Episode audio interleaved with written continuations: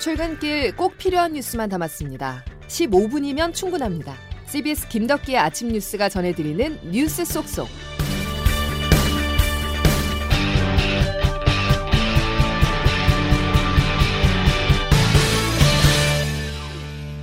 여러분 안녕하십니까. 1월 24일 김덕기 아침 뉴스입니다. 코로나19 유행 규모가 커지고 있습니다. 일주일 중 가장 적은 신규 확진자가 나오는 오늘도 7천 명 가까이 발생할 거란 전망인데요. 오미크론의 영향 때문입니다. 방역 당국은 곧 감염 고위험군의 보호와 치료에 초점을 둔 방역 체계로 전환할 예정입니다. 첫 소식 양승진 기자입니다. 어제 0시 기준 코로나19 신규 확진자는 7,630명, 역대 두 번째로 많은 규모입니다. 오늘 발표될 신규 확진자 수 역시 7천명 안팎에 달할 것으로 보입니다. 신규 확진자 수는 지난달 하순 이후 감소 추세를 보이다 최근 오미크론 변이 확산 여파로 인해 증가세로 돌아서 8천명에 육박하고 있습니다. 이번 주 후반 시작되는 설 연휴는 대규모 인구 이동으로 바이러스가 확산하며 환자가 폭증하는 고비가 될 수 있습니다. 다음 달엔 확진자가 하루에 수만 명씩 쏟아질 수 있다는 우려도 나옵니다. 정부는 확진자 폭증에 대비해 방역과 의료 체계를 완전히 바꿀 계획입니다. 이기일 중앙재난안전대책본부 제1통조관입니다. 오미크론 우세 지역에 대해 정의해 한번 정의해 보고 방역상을 종합적으로 검토한 후에 확대 추진하도록 하겠습니다. 새로운 의료 체계가 도입되면 환자 검진과 치료에 동네 병원까지 참여할 수밖에 없습니다. 하지만 동네 병원은 대부분 일반 환자들과 동선을 분리할 공간이 없는 데다 24시간 환자를 돌볼 인력도 부족합니다. 정부가 지침을 내린다 해도 의료 현장의 혼란은 당분간 불가피해 보입니다. CBS 뉴스 양순일입니다. 정부가 오미크론의 대유행과 관련해서 대응 단계 기준으로 제시한 주간 일평균 7천 명이 이제 코앞입니다. 오미크론이 우세종이 되는 건 시간 문제일 뿐인데요. 정부는 오미크론 대응책을 전국에서 전면 실시하기에 앞서 이미 우세종이 된 광주와 전남, 평택, 안성 등 네 곳에서 오는 수요일부터 선제 대응에 들어갑니다. 어떤 부분이 달라지는 것인지 장규석 기자가 설명해 드립니다. 오는 수요일부터 대응 단계가 발동되는 지역 광주, 전남, 평택, 안성 등 4곳은 오미크론 점유율이 절반을 넘겼습니다. 이곳에서는 밀접 접촉자와 60세 이상 고령층, 또 의사가 코로나 검사가 필요하다고 판단한 사람 등 고위험군만 PCR, 즉 유전자 증폭 검사를 받게 됩니다. 고위험군이 아니라면 30분 안에 판정이 나오는 신속 항원 검사를 먼저 시행합니다. 코속 깊숙이 면봉을 찔러 넣지 않아도 돼서 스스로 검사를 할 수 있는데요.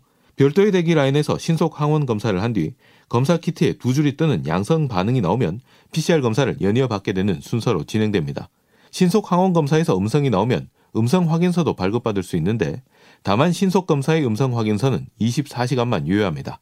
이렇게 PCR과 신속 항원 검사 투 트랙으로 대응하는 이유는 선별 대기소의 대기를 크게 줄이고 고위험군 처치에 빠르게 대응하기 위해서입니다. 정부는 일단 4개 지역에 이런 새 대응 체계를 가동해보고 전국 확대는 확진자 발생 상황 등을 고려해서 시행 시기를 결정하겠다는 입장입니다. CBS 뉴스 장규석입니다. 다음 주 금요일 중국 베이징에서는 동계올림픽이 개막합니다. 2018 평창 동계올림픽을 시작으로 2020 도쿄 하계올림픽에 이은 동북아 릴레이 올림픽의 마지막 무대인데요. 그런데 코로나로 인해서 베이징에 비상이 걸렸습니다. 올림픽 관련자들의 확진도 증가하고 있습니다. 국제부 장성주 기자가 보도합니다. 베이징 동계올림픽의 개막식이 다음 주 금요일 열립니다. 그런데 중국 내 코로나19 확산세가 심상치 않습니다. 어제 기준으로 베이징에서 확진자 3명과 무증상 감염자 4명이 확인됐습니다. 지난 15일 이후 현재까지 베이징에서만 확진자가 34명 발생했는데 특히 오미크론 변이에 감염된 5명이 모두 하이덴구에 거주했습니다. 또 나머지 29명은 델타 변이 감염자로 펑타이구에서 가장 많은 22명이 발생했습니다. 이에 따라 베이징시는 펑타이구 주민 200만 명을 대상으로 어제부터 전수 핵산 검사를 실시하고 있습니다. 특히 베이징에서 시작된 집단 감염은 인근 산둥성으로 확산하고 있어 긴장이 커지고 있습니다. 여기에 올림픽 참가를 위해 중국에 입국한 2,500여 명 중 39명이 확진자로 확인됐는데 모두 올림픽 스폰서 관계자나 진행요원으로 조사됐습니다. 올림픽 조직위원회는 경기장과 선수촌, 훈련장을 외부와 접촉을 엄격하게 차단한 폐쇄루프로 운영하고 여기에서 진행된 핵상 검사 결과 33명이 확진 판정을 받았다고 밝혔습니다. CBS 뉴스 장성주입니다. 오미크론 변이 확진자가 폭증세를 보이고 있는 유럽에서는 오는 3월쯤에는 전 유럽인의 60%가 오미크론에 감염될 것이라는 예측이 나옵니다. 이렇게 되면 코로나19는 적어도 유럽에서만큼은 엔데믹, 즉 풍토병으로 전환될 것이라고 세계보건기구 WHO는 전망했는데요. 한스 클루게 세계보건기구 유럽 사무소장은 대유행의 끝을 향해 가고 있다며 올 연말에 다시 코로나19가 찾아오더라도 대유행 상황으로 번지진 않을 것이라고 내다봤습니다. 대선 소식으로 넘어가겠습니다. 20대 대통령 선거가 44일 남았습니다. 후보들은 주말도 없이 민생 공약을 발표했는데요. 주말 동안 움직임을 홍영선 기자가 정리했습니다. 이재명 더불어민주당 후보는 문재인 정부의 부동산 정책에 거듭 사과하며 파격적인 부동산 공급안을 발표했습니다. 정부의 기존 공급 계획에 105만 호를 더한 311만 호 공급을 약속했습니다. 공급 과잉이라는 말씀을 하시게 되더라도 반드시 내 집마련 꿈을 위해서 대량 공급의 약속을 지키도록 하겠습니다. 윤석열 국민의힘 후보는 국민이 직접 제안한 아이디어 1,500여 개 가운데 실제 공약으로 가다듬어 국민 공약을 발표했습니다. 대표적으로 꼽힌 게 부모 육아 재택 제도인데 근로자들이 일정 기간 육아 재택 근무를 선택하게 하고 이를 허용한 기업에 다양한 인센티브를 부여하는 정책입니다. 단순히 육아 문제를 떠나서 재택근무를 자꾸 활성화시켜 나가는 쪽으로 가는 게 저는 맞다고 보고 있거든요. 두 후보는 여론조사에서 초박빙 접전을 벌이고 있는 것으로 나타났습니다. 서던 포스트가 CBS 의뢰로 전국 만 18세 이상 1,002명을 조사한 결과 이 후보 지지율은 34%, 윤 후보의 지지율은 32.5%였습니다. 여론조사의 자세한 내용은 CBS 노컷뉴스나 중앙선거 여론조사심의위원회 홈페이지를 참조하면 됩니다. CBS 뉴스 홍영선입니다. 대선 관련해서 조태임 기자와 조금 더 핵심 몇 가지를 짚어보겠습니다. 조 기자 어서 오시죠. 네, 안녕하세요. 자, 먼저 여론조사 내용을 본다면 결과도 물론 중요하지만 추세, 흐름을 봐야 하잖아요. 네, 여론조사는 이제 추세가 중요하다고 하는데 지금 앞서 들으신 것처럼 두 후보 초박빙 접전인데 예. 흐름은 좀 달라졌습니다. 윤 후보 같은 경우 이제 김건희 씨를 둘러싼 논란에도 상승세를 보이고 있고요. 예. 이재명 후보는 이제 지지율이 소폭 하락하면서 이번 조사에서는 윤 후보가 1위로 올라서며 역전했습니다. 예. 그래서 그런지 이재명 민주당 후보의 지지율 이 박스권이라는 이야기가 계속해서 나오면서 이번 주말에 보니까 조금 거친 발언들이 나오던데요. 네, 이 후보가 이제 지난 주말 즉흥 연설을 하면서 제가 지면 없는 죄 만들어서 감옥 갈 것 같습니다, 여러분. 후보가 직접 선거에 지면 감옥 갈 것 같다 이렇게 말하는 경우는 드물잖아요. 네, 사실 이런 경우는 잘 보지 못하긴 했는데 예. 이 후보의 이런 거친 발언은 이제 박스권에 갇힌 지지율을 돌파하기 위한 것이다 이렇게 볼 수 있습니다. 사실 이 후보는 이제 지지율 상승 국면에서는 이제 정책 경쟁을 하겠다, 네거티브 안 하겠다 이렇게 상승 흐름을 가져가겠다는 전략이었거든요. 예. 네, 최근에 최근에 이제 지지율이 좀 하락세를 보이면서 본래 캐릭터 이제 사이다 이미지, 거침없는 이미지를 부각하는 것으로 보입니다. 어, 하지만 이제 이번 감옥 발언은 설 연휴 전에 이제 지지율을 끌어올려야 하는 이 다급함이 묻어났다는 평가가 나오고 예. 있습니다. 그러니까 상대 보복 정치를 부각시키려 한 것인데 오히려 자신의 도덕성을 상기시켰다 이런 지적이 있다는 거죠. 네. 알겠습니다.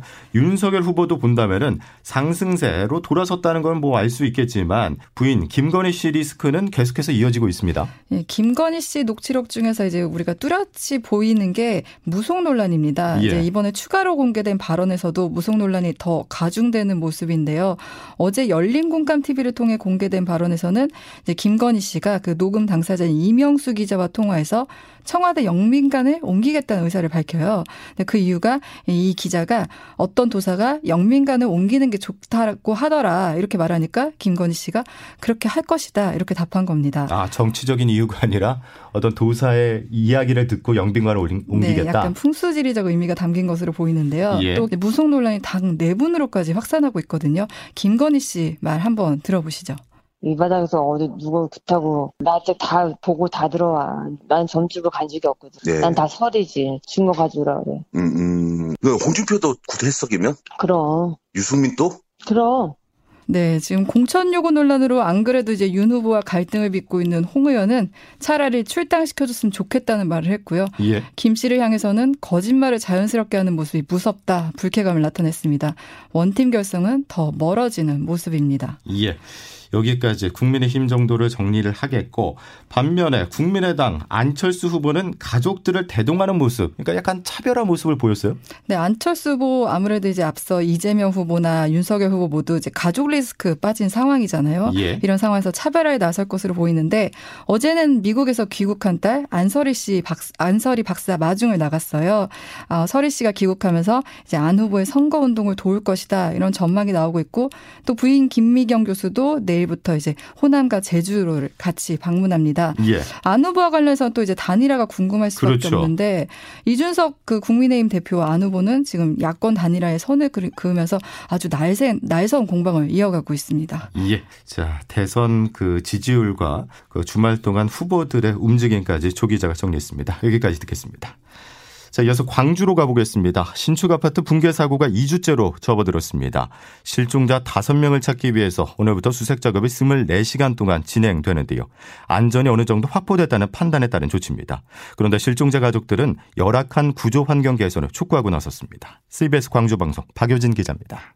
광주 신축 아파트 붕괴 사고와 관련해 정부가 뒤늦게 노동부와 행정안전부, 국토교통부 등 관계기관이 참여하는 중앙수습본부를 꾸렸습니다. 중수부는 오늘 오후 사고 현장 인근에서 첫 회의를 열어 수색 구조 활동 상황 등을 보고받고 지원 방안을 논의할 예정인 가운데 열악한 현장 지원이 개선될지 주목됩니다. 실종자 가족들은 사고 발생 2주가 되도록 고층부를 걸어서 오가며 수색을 진행하는 등 현대산업개발의 지원이 부족하다고 질타했습니다. 자재를 올리는데 소방관이 어떻게 해서 1층부터 아직까지도 20층까지 걸어서 올라갑니까? 사고수습 통합대책본부는 어제까지 사흘간 진행된 타워크레인 해체 작업을 통해 추가 붕괴 위험이 낮아졌다고 판단했습니다.